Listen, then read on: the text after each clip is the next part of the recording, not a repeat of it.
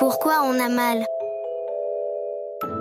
Ah oui, tiens. Bah, c'est vrai ça. Bah oui, dis-moi pourquoi. Bah oui, je sais Oui, pourquoi Est-ce que tu sais, toi Bonjour. Bonjour. Tout d'abord, il faut savoir que tout le monde a mal de temps en temps et que c'est normal.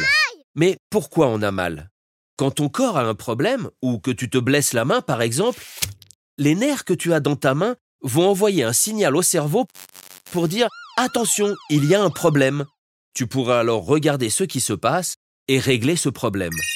La douleur est donc une information que ton corps envoie à ton cerveau pour que tu puisses réagir en fonction des problèmes.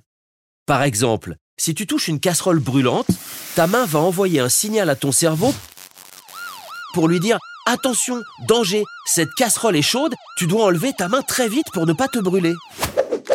Ce sont les nerfs présents dans tout ton corps qui vont les premiers ressentir la douleur et relayer cette information à ton cerveau en passant par la moelle épinière.